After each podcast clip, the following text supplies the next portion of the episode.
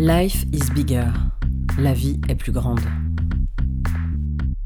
Pour ce nouveau podcast, j'ai eu envie de m'intéresser de plus près à la question des interactions homme-machine. Elles rythment notre quotidien, nous les avons totalement intégrées dans nos pratiques professionnelles et dans nos vies perso. Elles influencent également de plus en plus notre manière de visiter un lieu, un territoire, une destination, jusqu'à modifier en profondeur la façon dont nous percevons le monde. Si ces interactions ont tout d'abord démarré d'une façon qui nous semble aujourd'hui évidente et intuitive par l'usage du clavier ou de la souris, les évolutions récentes ont affiné et complexifié le rapport que l'on entretient avec l'ordinateur. Ordinateur qui est désormais logé dans des interfaces protéiformes, de son expression la plus classique, revêtue d'un écran, ou sous des aspects plus inattendus, nichés dans vos voitures, vos frigos, vos parapluies, que sais-je encore, les exemples sont innombrables. Avec ces évolutions technologiques, s'écrit la promesse d'une expérience augmentée, sorte de Graal numérique incontournable. À l'heure où les écrans tactiles et les casques virtuels posent un problème sanitaire, quelle place reste-t-il aux interfaces homme-machine? Au moment où les déplacements deviennent de plus en plus contraints et incertains, où le contexte sanitaire mondial bouleverse les fondamentaux du voyage et de l'être ailleurs, le numérique devient-il un élément de réponse à part entière?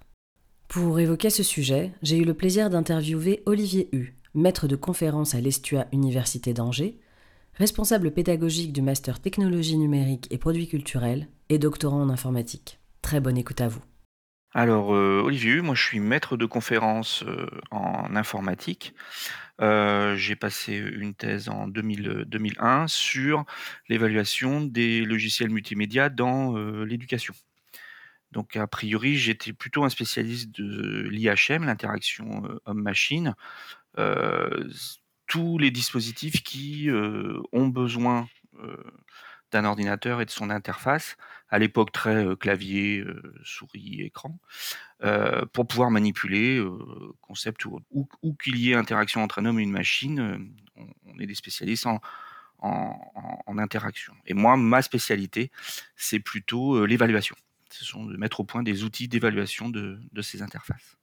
Alors, Olivier, vous êtes donc un pur produit de l'informatique. Qu'est-ce qui vous a amené à explorer le champ du tourisme et des institutions culturelles? Comme j'ai dit, tout simplement parce que c'est aussi un terrain, c'est-à-dire que l'explosion des outils numériques, notamment les téléphones au départ, a fait que euh, la médiation, j'ai surtout entré au départ par la médiation et l'information, la médiation culturelle et l'information touristique, euh, tout un tas de lieux type euh, musée, euh, château, exposition se sont retrouvés à, mettre au point des, outils numériques permettant d'expliquer des œuvres, d'appréhender des lieux.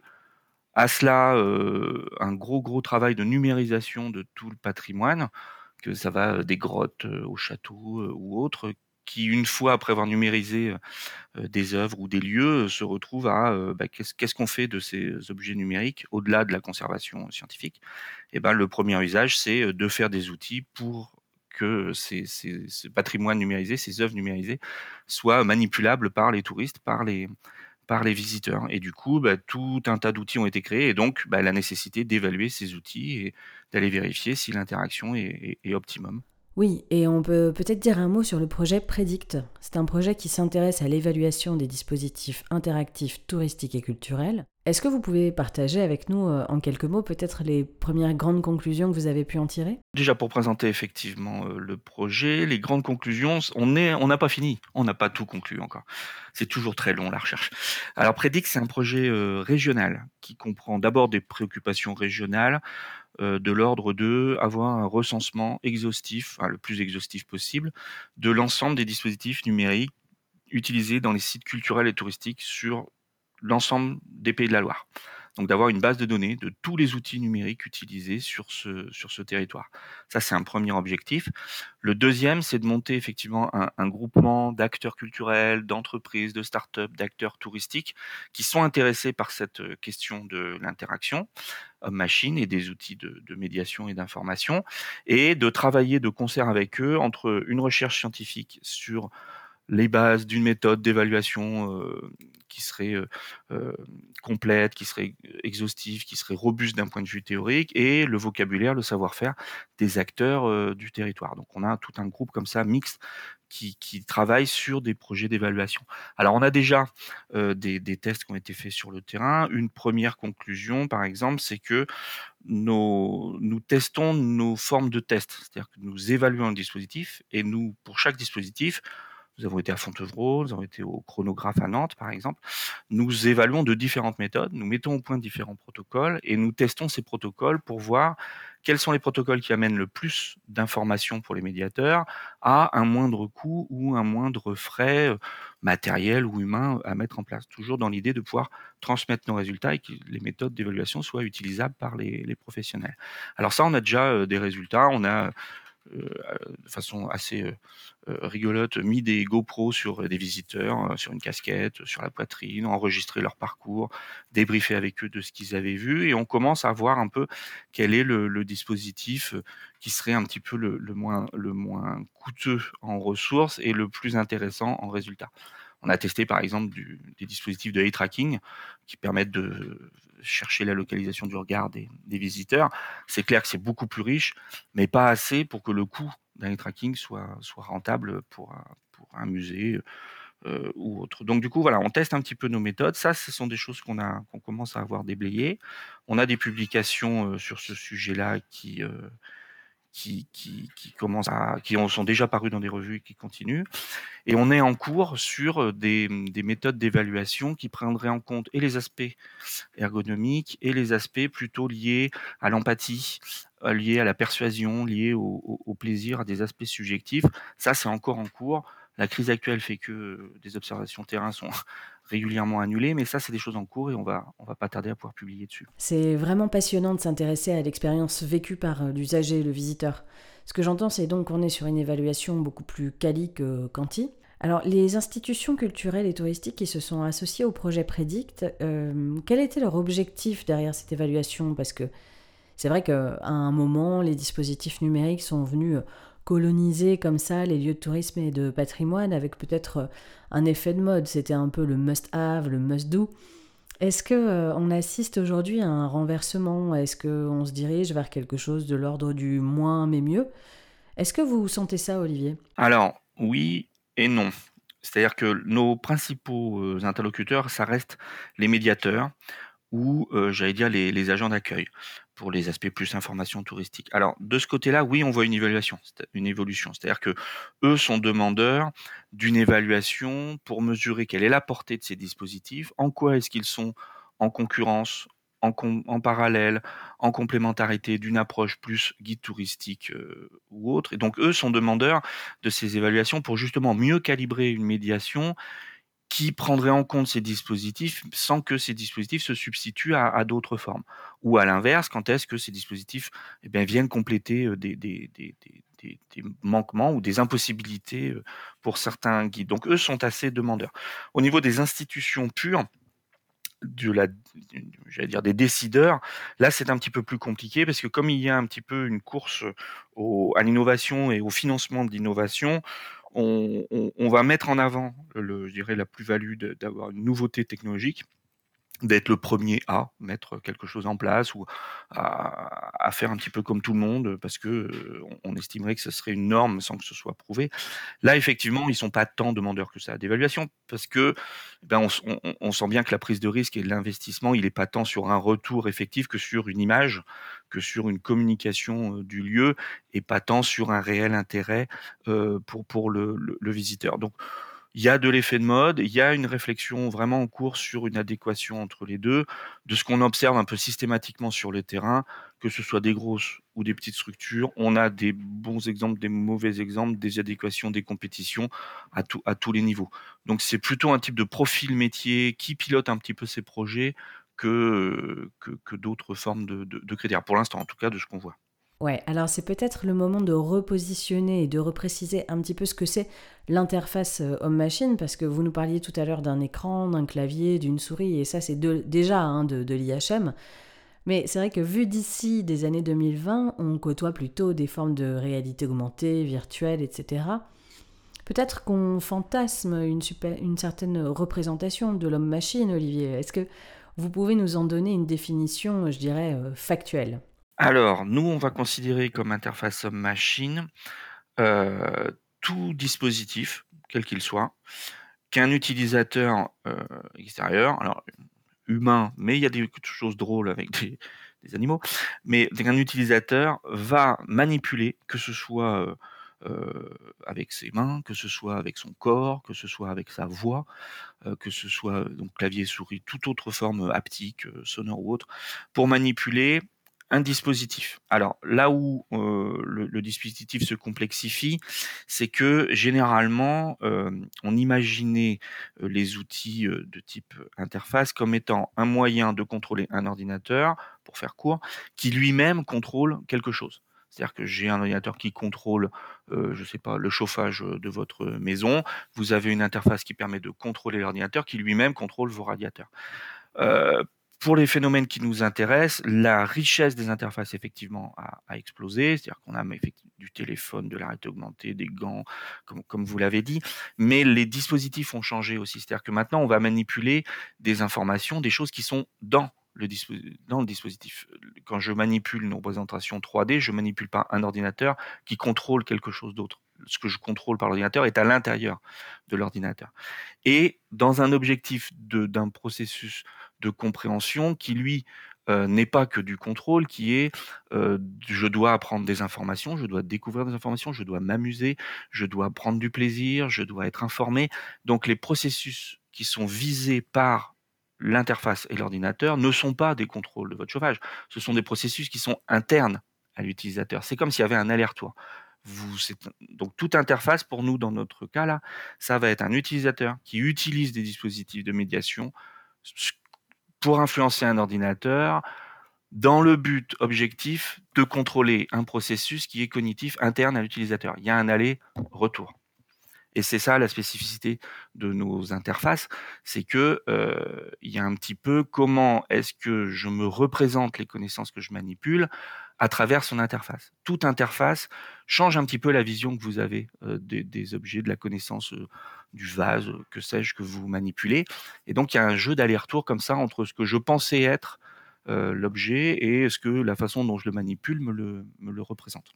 Oui, alors là, en effet, on rentre dans le registre de, la fordance, hein, où on va commencer à se demander si ce vase est bien un vase. Mais pour revenir dans le champ d'application du tourisme, est-ce que vous pourriez euh, illustrer vos propos au travers de dispositifs que vous auriez croisés au long de vos activités de chercheur? Les interfaces homme-machine, l'informatique en général, dans le champ du tourisme, ont, pris plusieurs formes. Il y a une, je ne vais pas du tout parler par contre des formes dites B2B, c'est-à-dire tout ce qui va être lié au, travail des professionnels, ça, nous intéresse peu, nous, dans, notre projet. On va avoir tout ce qui va être lié à l'accès à la masse d'informations. C'est-à-dire qu'on va avoir des interfaces maintenant qui sont là pour vous aider à choisir parmi la myriade de transporteurs, la myriade, de destinations en fonction de multicritères de choix entre ma disponibilité, mes goûts, ma famille, etc. Et donc, on a besoin et d'algorithmes qui sont capable de trier ces informations et de, faire une, optimisation un petit peu combinatoire de, ces choses-là. Ça, c'est des choses qui sont encore en cours. Hein. Il, y a un gros projet en ce moment de, sur la Loire euh, sur, sur, ces choses-là. Il n'empêche que pour pouvoir poser mes questions et avoir des réponses et manipuler ces données, j'ai besoin d'une interface qui va me permettre de représenter et d'appréhender des grandes masses d'informations. Alors, pour l'instant, c'est assez pauvre parce que les outils utilisés de type page web le sont.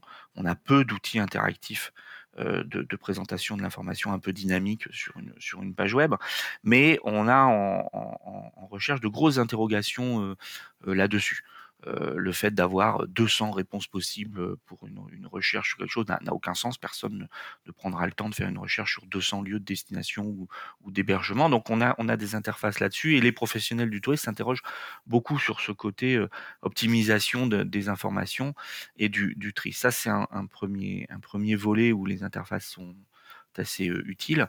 Le deuxième, il est vraiment sur comment je vais représenter une des interrogations des interfaces pour les, professionnels du tourisme, c'est comment est-ce que les outils qui me permettent euh, d'accéder à, de l'information euh, me représentent euh, cette information. Comment est-ce que le lieu que je vise et la façon dont je vais manipuler, ne serait-ce que sur le site web, ben, tout simplement menu clavier ou tiens j'ai une petite représentation 3D du, du, château, je peux avoir des photos de mon hôtel ou autre, eh bien créer une représentation mentale un petit peu, une, attente de la part du visiteur et qui va créer ou frustration ou, ou bonne, bonne surprise chez lui. Donc les, les, les professionnels du tourisme s'interrogent beaucoup sur quels sont les critères qui font que quelqu'un choisit une destination ou quelque chose. Donc ça, tous les hôteliers travaillent sur l'impact des photos, sur l'impact de la façon de manipuler leur site web, et un petit peu sur quelle est la meilleure façon de présenter ou manipuler les choses. À l'heure actuelle, les, les, entreprises qui créent des outils d'information, de diffusion d'informations pour les professionnels du tourisme travaillent par exemple quasiment systématiquement sur plutôt le téléphone, parce qu'à l'heure actuelle, on estime que le premier contact va se faire par téléphone et ensuite sur bah, quelle est la tête qu'aura ces outils sur un ordinateur tranquillement en famille euh, le soir euh, le soir venu. Donc on a comme ça des, des interrogations. Après vous avez des gros acteurs qui vont euh, travailler sur l'ensemble. Si je prends Fontevraud par exemple, ils vont travailler à la fois sur une offre, comment les gens vont utiliser un téléphone et pourquoi ils vont s'en servir avant pour réserver une visite, pour réserver une chambre, pour découvrir le site jusqu'à euh, ils vont retrouver euh, l'interface et les informations sur un écran tactile dans leur chambre euh, à l'hôtel. Donc là, on est sur des dispositifs qui vont de la préparation à l'accueil, à comment je m'informe une fois que je suis sur place et comment je vais pouvoir donner suite à ma visite après. Oui, donc l'intérêt, c'est que là, on vient vraiment croiser l'ergonomie de l'interface de la machine avec l'ergonomie du service. C'est ça. Et c'est là où ça se complexifie parce que bah, les attentes ne sont pas les mêmes au même moment, euh, dans, les mêmes, dans les mêmes conditions. Mais on est vraiment sur de l'expérience, euh, du service, voilà, tout, se, mêle un peu euh, sans forcément que les gens y voient encore très clair parce que c'est encore effectivement très en mouvement. Ouais, je parlais tout à l'heure d'idéalisation des interactions homme-machine. On pense tout de suite à la réalité augmentée, la réalité, virtuelle, excusez-moi. Est-ce que vous avez eu le sentiment d'avoir euh, assisté à un changement profond amené par l'outil technologique, euh, la machine elle-même, euh, les Oculus par exemple? Parce qu'à un moment, on nous a dit, voilà, c'est le tourisme de demain, c'est la possibilité de consommer une expérience, une destination à distance pour être, par exemple, dans l'avant-séjour, la séduction, euh, l'acquisition de futurs visiteurs. Qu'est-ce que pour vous ça raconte ce phénomène-là? On revient à ce que je disais sur l'effet de l'innovation, c'est que ça fait beaucoup d'effets d'annonce. Par contre, sur une réalité de diffusion sur le territoire de ces outils, non. C'est-à-dire que clairement, en pourcentage, là, comme je vous dis, une des missions de Prédic, c'était de recenser les dispositifs utilisés sur le, territoire des Pays de la Loire. Euh, on n'est pas sur une vague de généralisation d'utilisation des Oculus, par exemple. c'est, c'est, son dispositif beaucoup trop cher en termes de mise en place et de maintenance pour que pour l'instant on en ait une généralisation. Par contre, ça crée des, ça ouvre le champ des possibles un petit peu pour les, pour les, les médiateurs et donc on voit apparaître des solutions, eh bien effectivement plus pauvres, à moindre coût, mais qui n'aurait peut-être pas été envisageable avant que bah, ces dispositifs un petit peu, un petit peu pas tape à l'œil, mais un petit peu euh, branchés, un petit peu axés sur l'innovation à tout prix, à haute valeur euh, technologique, euh, ne, ne soient créés. On a des sites euh, par exemple, on a été voir des sites en Mayenne où vous avez un petit dispositif permettant de, voir en 3D euh, depuis votre téléphone portable en, insérant votre, téléphone dans une, jumelle euh, en, carton. Euh, ouais, et qui, qui permet de visiter les sites si jamais les sites sont fermés le jour où vous êtes là. C'est-à-dire que vous pouvez visiter l'église de l'intérieur. Quand elle est ouverte, vous y allez. Quand elle est fermée, eh ben, le, le, le, le manuel vous dit euh, comment lancer dans l'application et vous pouvez du coup avec votre téléphone visiter l'intérieur de l'église alors qu'elle est fermée aux visiteurs et qu'il n'y a personne, il n'y a pas de guide pour vous euh, l'ouvrir. Ça, ce sont des choses qu'on voit beaucoup plus, qui sont nées peut-être effectivement euh, de la connaissance de l'existence de dispositifs un petit peu plus euh, technologiquement avancés qu'on n'aurait pas vu avant. Mais clairement, c'est ce genre de dispositif-là que l'on voit un petit peu apparaître, même sur des petits sites, sur des coûts moindres, et pas une généralisation de l'Oculus. Ça, c'est pas possible. Est-ce que, Olivier, hors tourisme, on a d'autres exemples de produits à haute valeur technologique, hein, comme vous l'évoquiez, mais qui finalement, en mode dégradé, entre guillemets, ont essaimé beaucoup plus largement que l'application pour laquelle ils étaient prévus au départ? Et peut-on, nous, dans le tourisme, nous en inspirer? Alors, s'inspirer, je ne sais pas. Que ce phénomène-là ait eu lieu, oui. Oui, par exemple, euh, on, a, alors il a travaillé sur des, tout ce qui était maintenance, euh, détection de panne, euh, des choses comme ça, sur des sites complexes à mettre en œuvre pour de la formation. Par exemple, il y avait un gros projet de la SNCF pour former ces opérateurs à la maintenance ou à l'intervention sur site, sur rail en cas de panne. Il y a eu des dispositifs sous la gare Montparnasse Saint-Lazare, le laboratoire était là-bas, où vous aviez un cube 3D complet où euh, le, technicien de la SNT, le, conducteur de, rame, pouvait euh, descendre de sa rame, intervenir sur les rails, euh, complètement en, imagerie virtuelle, casque sur la tête, avec un dispositif effectivement hors de prix en termes de, conception, mais qui a pu effectivement déblayer le terrain de quels étaient vraiment les apports, où est-ce que vraiment c'était pertinent, où est-ce que d'autres formes l'étaient plus. Et du coup, maintenant, on voit des formes dégradées, je sais pas, mais plus simples, plus accessibles, à moindre coût, mais qui du coup visent mieux les endroits où elles sont indispensables dans le cadre d'interventions où il faut vraiment avoir une visualisation la plus réaliste possible du site. Et ne pas avoir à créer, comme il y avait avant, des voies de chemin à faire dédiées à la formation, ce qui a un coût aussi énorme pour, pour la SNCF. Donc on a d'autres secteurs, oui, où ce genre d'évolution de, de l'usage des technologies a, a eu lieu. Est-ce qu'on peut s'en inspirer? C'est beaucoup dire parce que le, les secteurs historiques de l'interaction machine, euh, pour la recherche comme les nôtres, sont des lieux critiques, sont des lieux où l'erreur a une conséquence importante. La maintenance, voilà, en sécurité, euh, le pilotage des, des, des, aéroports pour l'aviation, les, euh, les centrales thermiques, les centrales traitement des eaux ou autres, tous les endroits où l'interface a un petit peu un impact critique sur la charge de travail, ce qui est absolument pas pour nous, pas le cas. Nous, euh, le visiteur, euh, si ça marche pas, bah, il pose son casque il passe à autre chose en râlant peut-être, mais il n'y a aucune conséquence. La moindre petite erreur, d'ailleurs, a beaucoup plus d'impact chez nous parce que comme il n'y a pas d'enjeu, les visiteurs, eh ben, ils arrêtent et ils trouvent que c'est peut-être pas très bien fait, mais il n'y a, aucune conséquence. Donc on n'est pas du tout sur le même, euh, la même prise en charge des erreurs ergonomiques de, l'IHM. Donc je ne sais pas si on peut s'inspirer de ces autres secteurs, mais on a vu la même évolution d'utilisation de ces technologies, oui.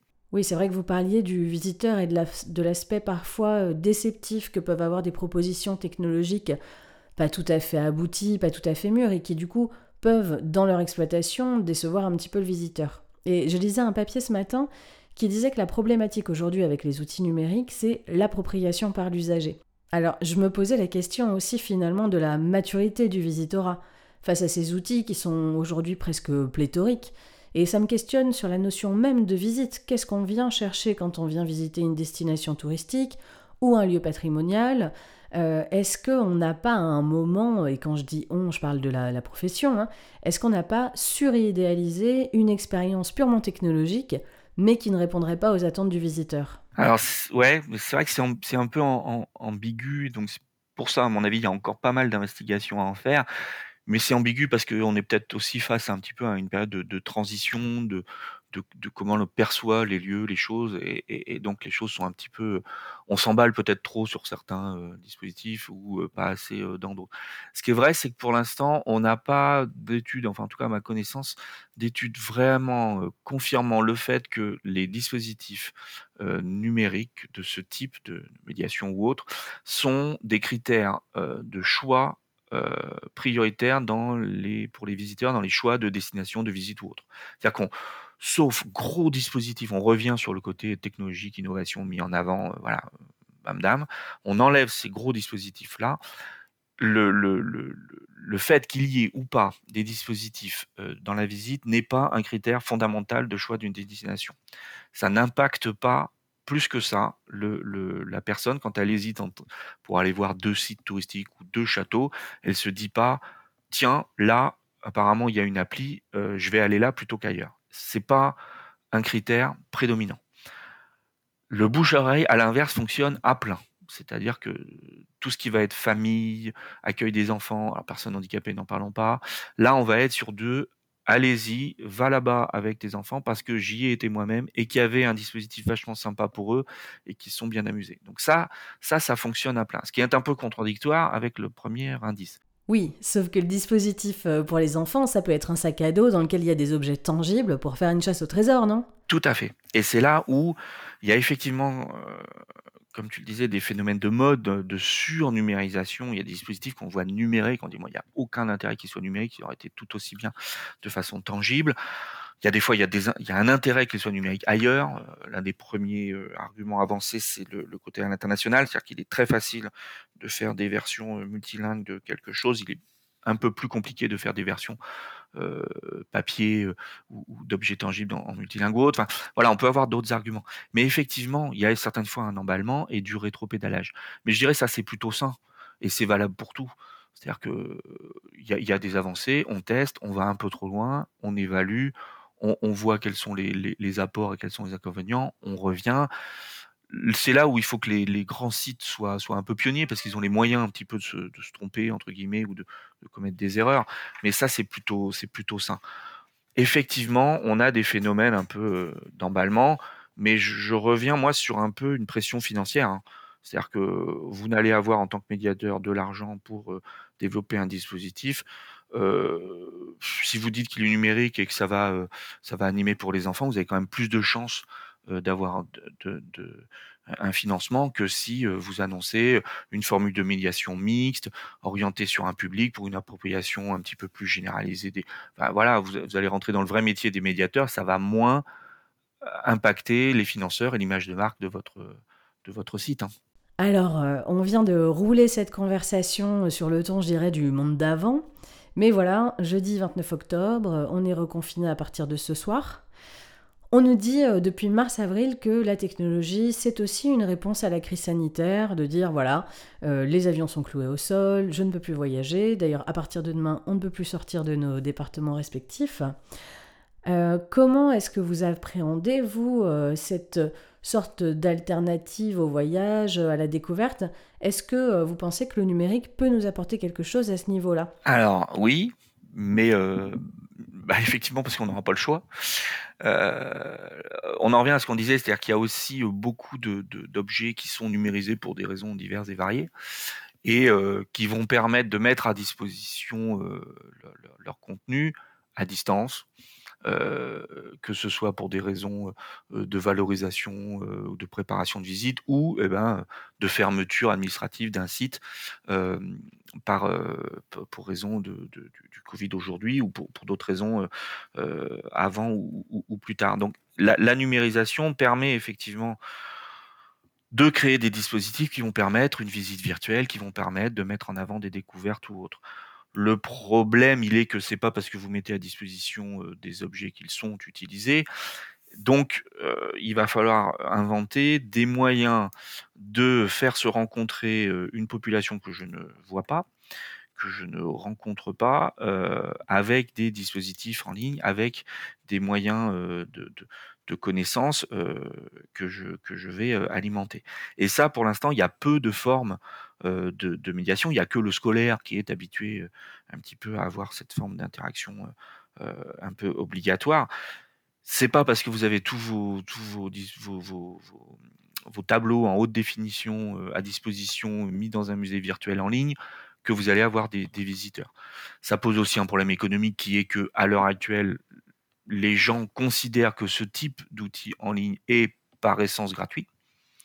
Pour l'instant, euh, les gens sont sur un rapport totalement euh, open source et gratuit euh, à, ce type de contenu. Alors là, par contre, ça va poser un vrai problème qui est que bah, je ne peux pas monter une exposition en ligne gratuitement ad vitam aeternam. Donc, est-ce qu'il y aura un modèle économique à, inventer sur l'accès à des objets numériques, parce que là les gens vont dire bah oui mais c'est pas les vrais, il n'y a pas lieu, il n'y a pas de ticket d'entrée, donc ça c'est, je ne connais pas à l'heure actuelle de site où euh, la visite virtuelle serait payante quoi. Donc ça, ça va poser un problème dans le, dans le futur. Mais c'est vrai que l'accès à l'information, c'est des questions qui se sont posées bien avant la crise du Covid. On a quand même des sites qui ont numérisé et rendu accessibles par des outils de médiation très innovants, hein, pour des raisons de de, de, de, de, prévention sur des zones de guerre, on a de, prévention sur de la détérioration. Je reparlais des grottes. Les grottes sont un excellent exemple de comment je vais utiliser l'outil pour faire, alors là, en 3D, en visite virtuelle, en tout ce que vous voulez, dans le but de protéger la grotte. On ne peut plus visiter la grotte parce qu'on la détériore. Euh, je peux prendre Palmyre, où le site de Palmyre a été détruit. Il n'y a plus que son modèle numérique qui permet encore aujourd'hui de le, voir, de le représenter, de le, de le visiter. Donc c'est des choses que les, outils numériques et la médiation, la culture et, le tourisme ont, ont, appréhendé depuis longtemps. Euh, là, la crise le, repose d'un point de vue encore plus critique mais pour moi, il y a deux choses qui sont vraiment modifiées. Un, tous les groupes de travail des médiateurs là explosent sur comment faire de la médiation sans outils tactiles, parce que tout ce qui était tactile dans les musées, dans l'élite, est, en train d'être retiré pour des raisons d'hygiène. Or, bah, c'était un, gros pourcentage des outils mis en place. Donc, comment on fait sans ce type d'outils?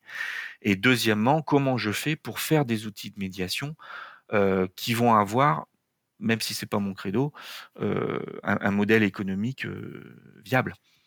Ça, c'est quelque chose qui va, qui va être critique très, très, très rapidement. Mais on, a déjà. Il y avait un côté de Pau, je me souviens plus, un musée qui avait euh, des visites virtuelles par drone contrôlées depuis l'extérieur, parce que le, le site, qui était un site gallo-romain dans lequel le musée était installé, était en travaux on pouvait continuer à visiter les zones qui n'étaient pas en travaux en pilotant un drone et sa caméra depuis l'extérieur. C'est des choses que les médiateurs ou les sites ont inventées depuis longtemps, des outils de ce type-là, et donc il n'y a pas de raison qu'ils ne continuent pas à inventer des solutions.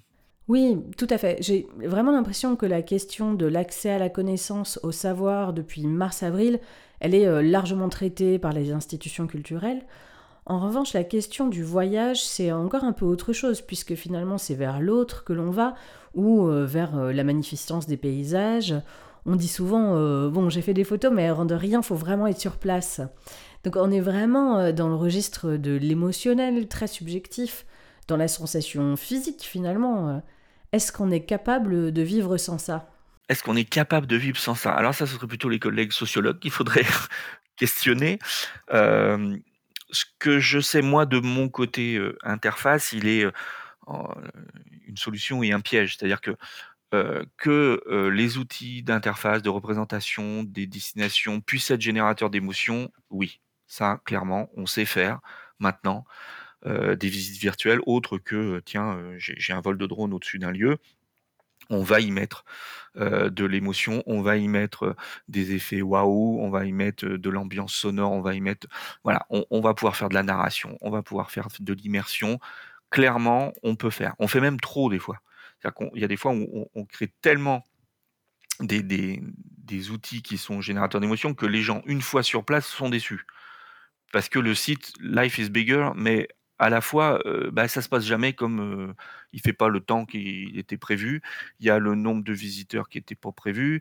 Il y a trop de monde, pas assez, etc., qui font que les conditions idéales du numérique peuvent ne pas être respectées une fois que j'y suis vraiment.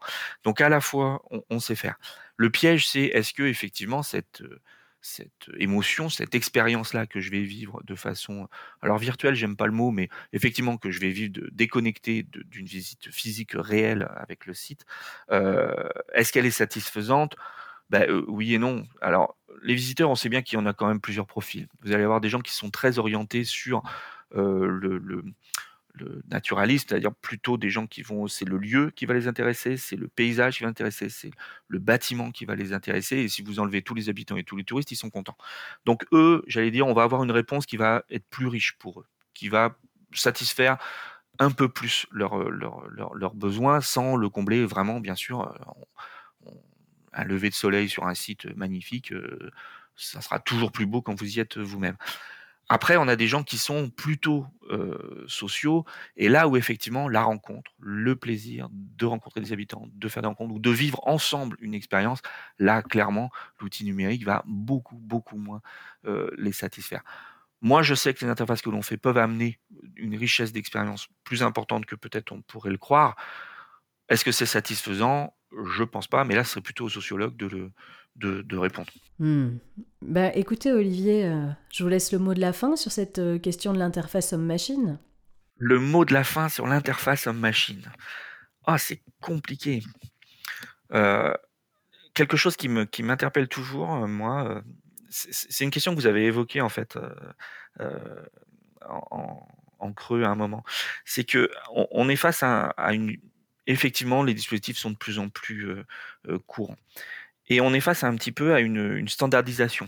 C'est-à-dire que si vous mettez une tablette tactile quelque part, vous avez plus de chances que les gens sachent s'en servir si vous avez mis un, iPad parce que les gens ont appris à peu ou prou à manipuler ces choses-là. Et donc, on, va avoir comme une standardisation de quels sont les gestes, euh, même pour de la 3D ou de la réalité virtuelle. Il va y avoir un, petit peu ça. Et à la fois, on, a, on voit une appétence des gens pour une innovation. C'est-à-dire que je veux que la façon dont je vais manipuler les objets, etc., soit euh, innovante, plus proche du réel ou pas, plus perturbante, plus immersive. Et on voit ces deux choses-là un petit peu euh, se combattre. Le, musée de la monnaie à Paris met en avant des gestes réels des anciens artisans, et à la fois, euh, il faut écarter les doigts sur une interface pour faire un zoom, aussi bêtement que ça. Et, donc toute cette, cette complexité au sein des utilisateurs entre je veux que ce soit une norme et que je sache m'en servir rapidement et facilement, et à la fois je veux des choses immersives et je veux que ce soit innovant et je veux être surpris, ça c'est un bouillonnement encore actuel qui fait que les, technologies sont mûres ou pas. Et ça c'est assez, assez fascinant, intéressant de voir un peu comment est-ce que les gens sont en train de, s'approprier tout ça.